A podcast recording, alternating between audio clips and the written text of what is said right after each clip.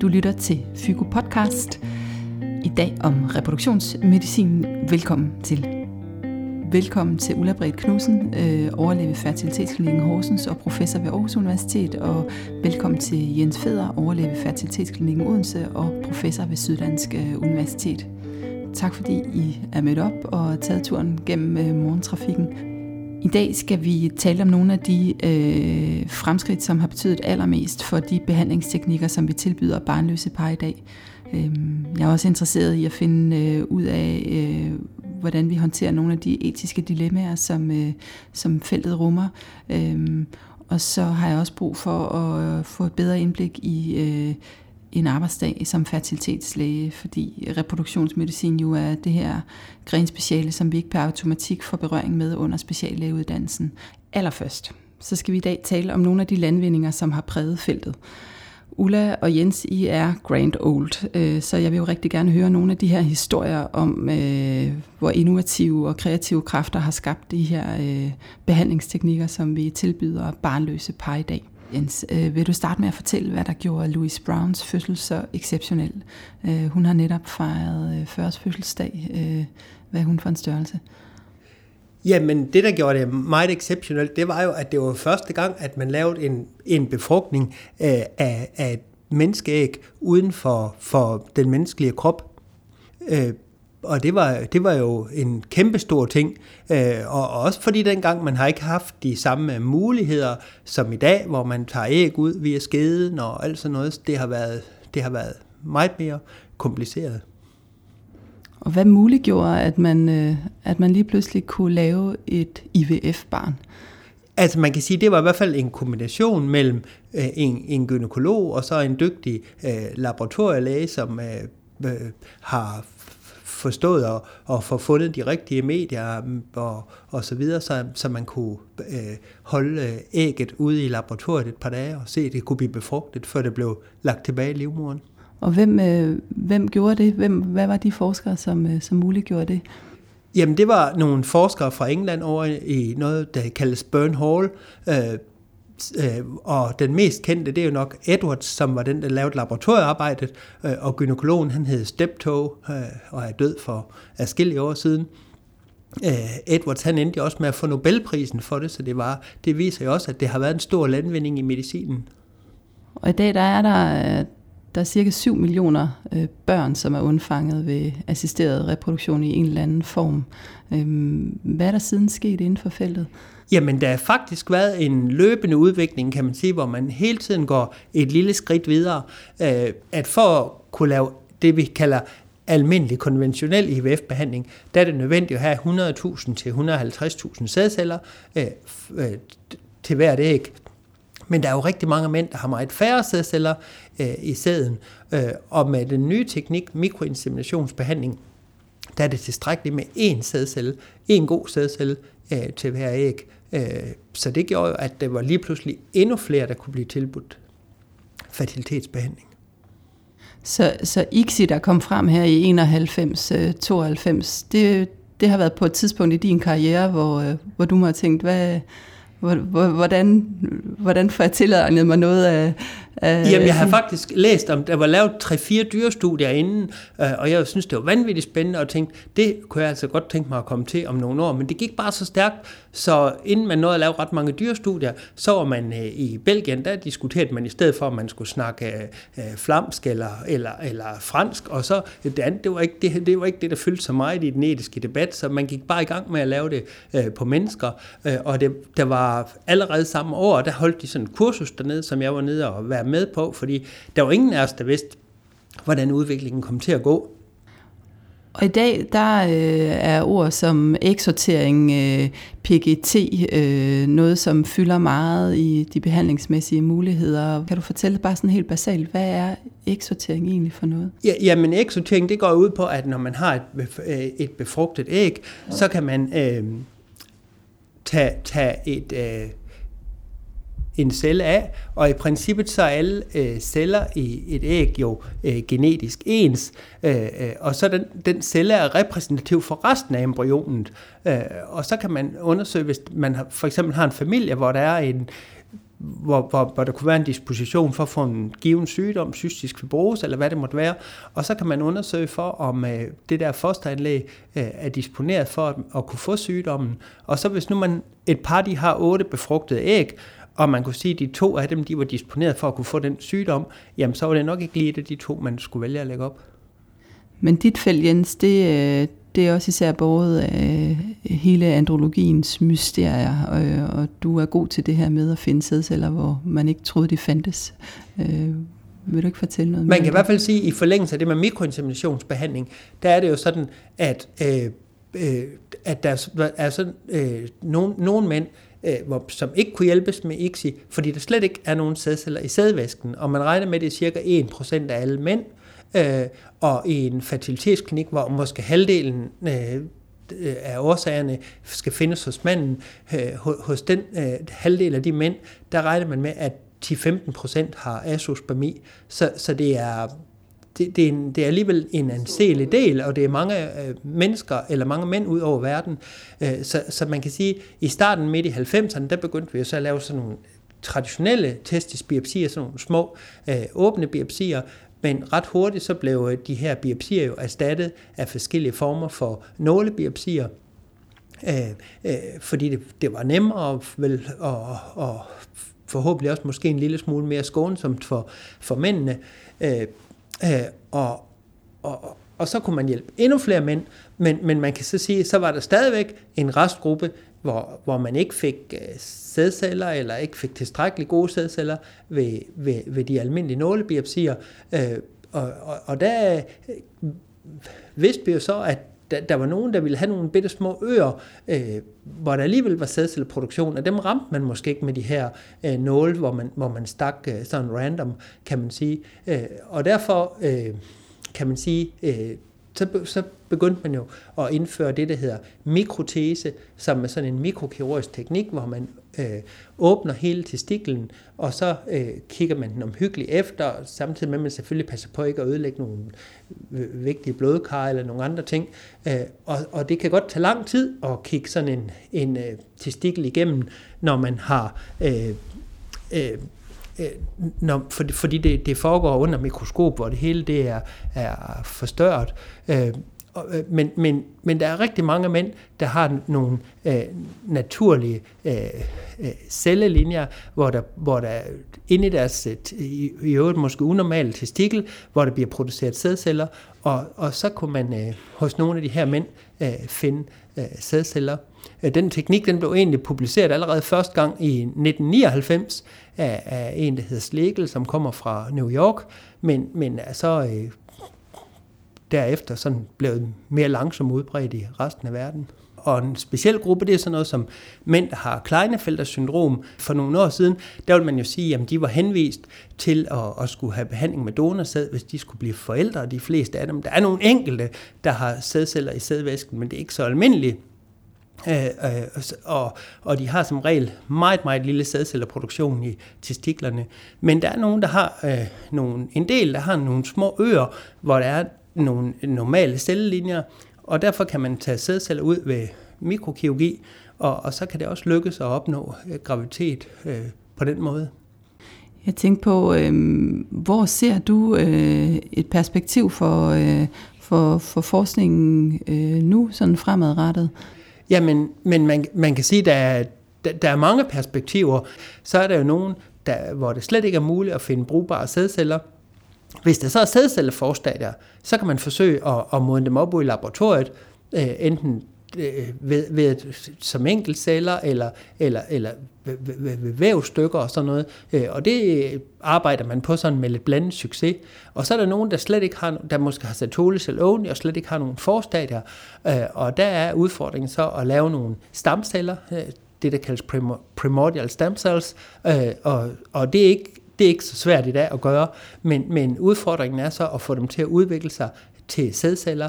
Øh, også fordi, når man gør sådan noget i laboratoriet, man skal jo helst øh, være nogenlunde sikker på, at der ikke øh, kommer øh, e-, epigenetiske påvirkninger, som, som kan gøre, at, at børnene får øget risiko for sygdom osv. Og, og der synes jeg, det er rigtig vigtigt at understrege med alt det, vi har snakket om, lige om det er almindelig mikroinsemination, om det er tesabehandling, mikrotese eller hvad det måtte være, jamen man har løbende prøvet at lave follow-up-undersøgelser på de børn, der kommer ud af det, for hele tiden at sikre sig, at man ikke øh, laver ulykker. Men, men øh, der går jo noget tid efter, man har forsøgt det, til man, til man kan være helt sikker, fordi det er ikke sådan noget, man nødvendigvis bare kan gøre ved at lave dyreforsøg på, på forhånd, fordi tingene er forskellige fra, fra art til art. Og, og jeg skal også så sige, at ligesom man kan udvikle sædceller, så parallelt med det her, der er selvfølgelig også nogen, der arbejder på, at man kan udvikle æg til kvinderne. Øh, og, og det, der er ikke nogen af os, der ved, hvor stærkt det kommer til at gå, fordi det er jo ikke, det er ikke sådan en ny idé. Øh, det er noget, der har været, man har arbejdet på i mange år, og jeg synes stadigvæk, det hele tiden er små skridt. Der er ikke kommet det, det er sådan en helt stor gennembrud. Jeg synes, at det her med stamcelleforskning og kunne se perspektiver for, hvordan for eksempel homoseksuelle par egentlig øh, med en pluripotent stamcelle måske kan blive genetisk beslægtet begge to. Øh, det er da spændende, øh, hvad der sker i, i, i fremtiden. Ja, altså man kan sige, hvis man har, hvis, for at kunne lave en æg eller en sædcelle, det er nogle påvirkninger udefra, der bestemmer det. Øh, det man kan jo godt øh, i, i, i forskellige dyresystemer, men det er ikke øh, muligt at, at gøre det helt i, i mennesker endnu.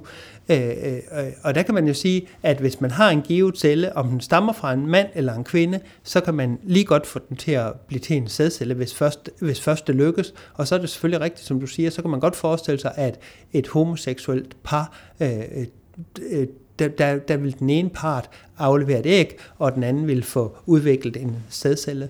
Lige nu, øh, hvor, øh, hvor er der så internationalt øh, de, de bedste forskere inden for det her felt? Øh, hvor, hvor kigger du hen, når du skal se, hvor, hvor feltet øh, vokser lige for tiden? Jamen, der er rigtig mange super dygtige øh, forskere i den vestlige verden, men man kan sige, at der er nogle af de her ting, der er rigtig ressourcetungt, øh, og der formår man måske lidt bedre at skaffe de fornødne ressourcer i, i Østen, i Asien.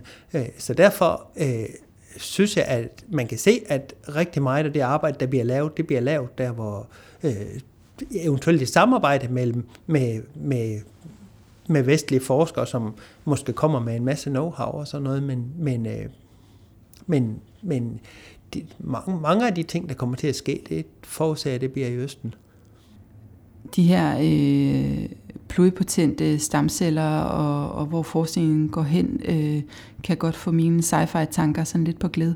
Øhm, og etisk råd er også øh, tit på overarbejde, øh, når det vedrører lovgivning på det her område, fordi det er så spændende og vigtigt, øh, og nogle gange også øh, vildt Hvordan rummer I sådan professionelt det her med, at det er et felt, der hele tiden skubber nogle etiske grænser, samtidig med, at man står over for nogle, nogle mennesker, som, øh, som har et, en stor livstrøm om at blive forældre?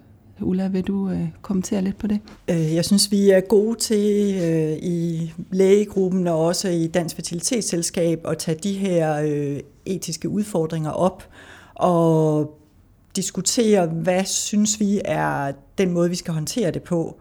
Og vi har en god lovgivning i Danmark, og der har vi heldigvis et godt samarbejde også med dem, der laver lovene. Øh, så det er ofte er efter en god, bred diskussion, at man så får det lovforslag, der øh, så bliver gennemført. Og nogle gange kan man da godt øh, selv tænke, at øh, det er øh, udfordrende, men øh, det er jo også det, der er det gode, spændende ved vores job, at vi er øh, nogle af dem, som måske får allerflest etiske udfordringer, fordi man kan så meget nu om dagen. Ægdonation er jo blevet øh, et nyt område, som øh, er blevet lidt mere udbredt, fordi lovgivningen har øh, givet større mulighed for, at flere kan behandles for det, øh, og også kompensationen er øget. Og der står vi jo nogle gange, at det for eksempel kan være en søster, der skal donere æg, øh, der gør vi meget ud af at tale både med den, der skal modtage æg, og også den, der skal afgive æg, om de har overvejet de etiske udfordringer, der kan komme. Øh, hvad nu hvis søsteren på sigt, der har, hende, der har givet æggene, at hun selv bliver syg, så er der et levende barn, som faktisk øh, kunne donere en nyre til den her søster. Nu har søsteren givet hende liv, så kan hun vel også give en nyre tilbage. Hvad hvis øh, søsteren kommer ud i økonomisk krise? Er man så forpligtet mere, hvis det er, at øh, den her søster har givet æg?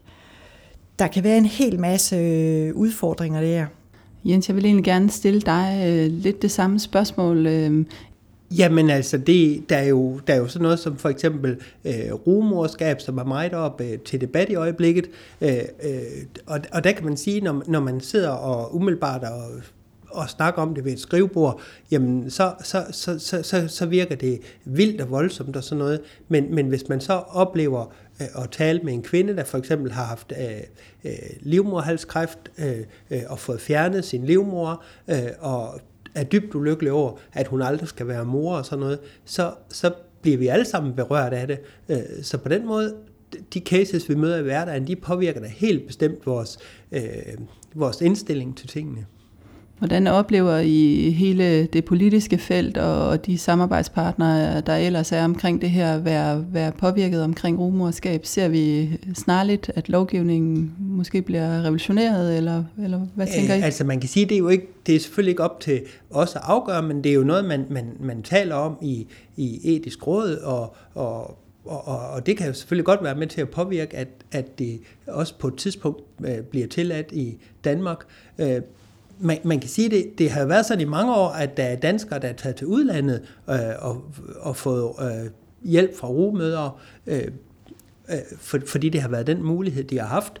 Øh, og, og, og som du siger, der er, jo, der er jo alle de der etiske dilemmaer i det. Altså man synes, det virker enormt hårdt, at en kvinde skal gennemgå en graviditet, og så efter at have født, øh, skal aflevere øh, barnet. Øh, og, og de steder i verden, hvor man så øh, bedriver det, og det er både i den vestlige verden og i Asien osv., der prøver man jo sådan at gardere sig ved, at det skal helst være kvinder, der har fået børn i forvejen, og, og man prøver at lave forskellige psykologiske tests og sådan noget, så man øh, øh, på forhånd har, har alle mulige grunde til at tro, at det er nogen, der kan der, kan, der, har, der har psyke og styrke til at, at kunne gennemgå de her ting.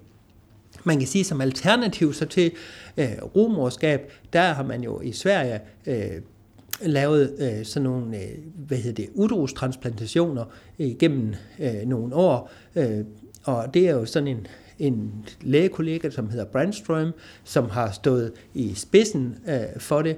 Øh, og, og, og da man hørte om det første gang, om det her, det her vilde projekt, der må jeg indrømme, det tænkte jeg også, jamen det lyder da fuldstændig vildt. Men så da jeg første gang, da jeg så mødte øh, Brandstrøm og hørt ham fortælle om det, så får man sådan en lidt anden opfattelse, for så møder man en mand, som i virkeligheden er meget ydmyg over for de ting, som han laver, og hans første oplevelse, det var faktisk, da han var ung læge og var i Australien, og hans første patient havde nemlig livmorhalskræft og skulle have fjernet sin livmor, og hun var dybt ulykkelig, ikke over at skulle have fjernet, ikke over at skulle opereres eller blive blevet syg, men over at hun aldrig skulle være mor. Og så tænkte han, det her, det må være min mission i livet, og, og prøve at gøre noget ved det. Og så planlagde han egentlig sådan et projekt med øh, et eller andet sted mellem 10 og 20 Ph.D.-projekter øh, efter hinanden, hvor man undersøgte alle mulige ting med operationsteknikker og immunologiske forhold og sådan noget.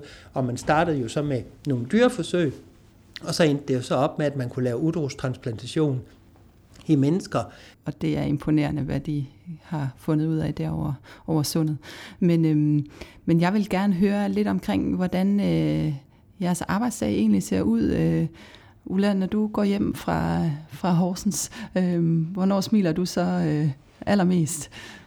Det er dejligt, når det har været sådan en dag, hvor det hele bare har øh, kørt, at øh, vi har ikke voldsomt lang tid per patient, men øh, det er smilende patienter og et godt teamwork, vi har haft, og øh, selvfølgelig så har vi forhåbentlig også øh, et par graviditeter, som vi har gjort folk glade med, og det er øh, rigtig tit, at folk er dybt taknemmelige.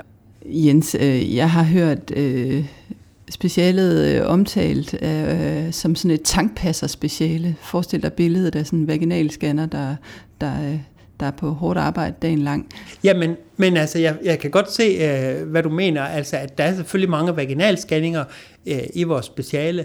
Øh, men, men jeg tror, at det er, ikke, det er ikke på den måde, man skal se det på. Man kan sige, at de patienter, man, man scanner, de har jo vidt forskellige baggrund, og det er øh, altså, vidt forskellige øh, fund, man gør, og derfor skal de slet ikke have den samme behandling. Øh, så derfor øh, tænker jeg det mere som om, at det er jo forskellige øh, patienter hele tiden, man har, man har med at gøre, så derfor bliver det, bliver det meget mere nuanceret og, og, og, og varierende arbejde. Jeg tænker, øh, om I vil sige lidt om, hvad det er for nogle, øh, for nogle færdigheder, som I synes skal bringe det her felt videre. Altså, hvad er det for nogle kommende kollegaer, I, I håber byder ind på, på det her arbejde? Altså, udover at man skal have lyst til at arbejde både med mænd og kvinder, øh, hvad, hvad håber I så, I, I, I får ind ad døren i de kommende år? Vores grenspeciale er jo karakteriseret ved, at, at udover at der selvfølgelig er læger og sygeplejersker, som der er i, i rigtig mange andre dele af medicinen, jamen så har vi også en, en et, et kæmpemæssig laboratoriefunktion, og, og der er bioanalytikere, men der kan også være ansat øh, øh biologer, dyrlæger, øh, laboratorielæger, øh, civilingeniører osv., øh, og, og, og, og selvfølgelig er der sekretærer i fertilitetsklinikkerne også, og, og man er meget afhængig af hinanden, så, så der er et meget stort tværfagligt øh, samarbejde. Øh, øh, så det skal, man, det skal man nok... Øh, det er rigtig godt, hvis man kan lide sådan noget. Men så synes jeg også, at vi vil også gerne byde velkommen til nogen, der ikke bare har fulgt den måske den slagende vej, men nogen, der har sådan en lidt øh, skæv eller anderledes tilgang til tingene. Fordi det er rigtig vigtigt, at man kan tænke på nye måder øh, for ligesom øh, at blive ved med at have den her store udvikling, for det er ikke, øh, det er ikke sådan noget med, at vi, vi er nået i mål nu her. Der bliver ved at være en kæmpe udvikling, og derfor er der også rigtig mange forskningsmæssige øh, udfordringer, og derfor også, når Ulla hun siger det der med, at, at at en rigtig god dag, det er selvfølgelig, at når vi har følt, at vi har hjulpet nogle patienter, men det, i virkeligheden kan det også være, hvis man sådan videnskabeligt set synes, man har, man har set en eller anden sammenhæng i nogle ting og sådan noget. Øh, og det kommer måske ikke altid lige til at, til at, at hjælpe patienterne lige på, på den helt korte bane, men, men, men det kan forhåbentlig gøre det på sigt. Og hvis man er interesseret i biologi, fordi der er jo rigtig meget reproduktionsbiologi i det, øh, for mit eget vedkommende, min far var dyrlæger, jeg kørte jo meget som dreng med ham i praksis og sådan noget, og har fået rigtig meget inspiration derfor, og, og har også lavet studier i dyr, ikke kun for at blive klogere på, hvad der sker hos mennesker, men også i virkeligheden for at belyse, øh, hvad, der, hvad der er relevant for dyrene, fordi øh, der kan man jo godt øh, bruge inspiration fra en art til en anden. Øh. Ulla, har du noget at, at supplere med? Altså man skal gerne synes, det er spændende med endokrinologi, fordi mange af de her øh, patienter, de har jo nogle endokrinologiske udfordringer. Øh, man skal også gerne være god til at scanne. Øh, igen, der er mange, der har øh, udviklingsanomalier. Cirka hver 15 af kvinderne har en eller anden udviklingsanomali. Ofte har det ikke nogen umiddelbar betydning, men øh, det, vi skal jo finde dem, hvor det har en betydning. Klinisk genetik er også øh, noget, der kommer til at fylde mere og mere ind i vores hverdag. Øh, at man ligesom kan gennemskue, at det her noget, som øh, har betydning for det her par, skal de nærmere rådgives og udredes, øh, før vi kan gå videre med at give dem øh, fertilitetsbehandling. Vi vil også gerne have nogen, der er gode til at kommunikere, for der er mange øh, samtaler, der kan være øh, udfordrende. Det er jo ikke altid, det kan lykkes at gøre folk gravide, og det kan også være, at øh, de, man simpelthen skal forberede den på, at det bliver ikke med egne æg, men øh, at vi skal til at tale om ægdonation, og det kan godt være, at kvinden, parret ikke er der på nuværende tidspunkt. Men det er vi jo forpligtet til hele tiden at forsøge at give dem den behandling, som vi tænker er det rigtige øh, for dem med den erfaring, vi har. Hvordan spiller øh, et felt som seksologi ind i, øh, i jeres speciale? Det kunne da være godt, vi havde lidt mere med seksologer, hvis man kunne. Det, det er desværre øh, skåret væk for længst. Og allersidst, øh, som sagt, så er det ikke et speciale, man per automatik bliver øh, øh, prøver kræfter med. Øh, hvordan, øh, hvordan kommer man ud og får øh, klinisk øh, erfaring med fertilitetsspecialet som yngre læge? Det er rigtigt, at øh, vi har forsøgt at få det ind i uddannelsen, men det har været rigtig svært. Men øh, man kan jo altid ønske at få et fokuseret ophold øh, på en fertilitetsklinik, og det vil ofte kunne øh, lykkes. Og så har man muligheden for at få set, hvad det er, vores spændende hverdag øh, går ud på. Og så forhåbentlig, at nogen har lyst til at blive faget. Vi skal til at runde af for denne FYGO-podcast. Øh, tak Ulla og Jens for at, øh, at introducere os til nogle af de her landvindinger, som har præget feltet, øh, og har lyst til at snakke nogen om, noget omkring de her etiske dimensioner. Øh, og lidt til sidst omkring de karrieremæssige godbidder, øh, som er rigtig tiltrækkende med det her reproduktionsmedicinske felt. Tak fordi du lyttede med.